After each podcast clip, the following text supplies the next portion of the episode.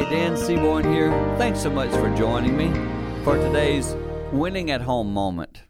I want to give you a piece of advice that's been helpful for me lately. When I'm stressed, when I'm not doing well, I've been trying to go to sit alone in a quiet place and just make sure I calm myself down. Too often, when we are bent out of shape or we're highly stressed, words come out of our mouth that can affect people for a long time.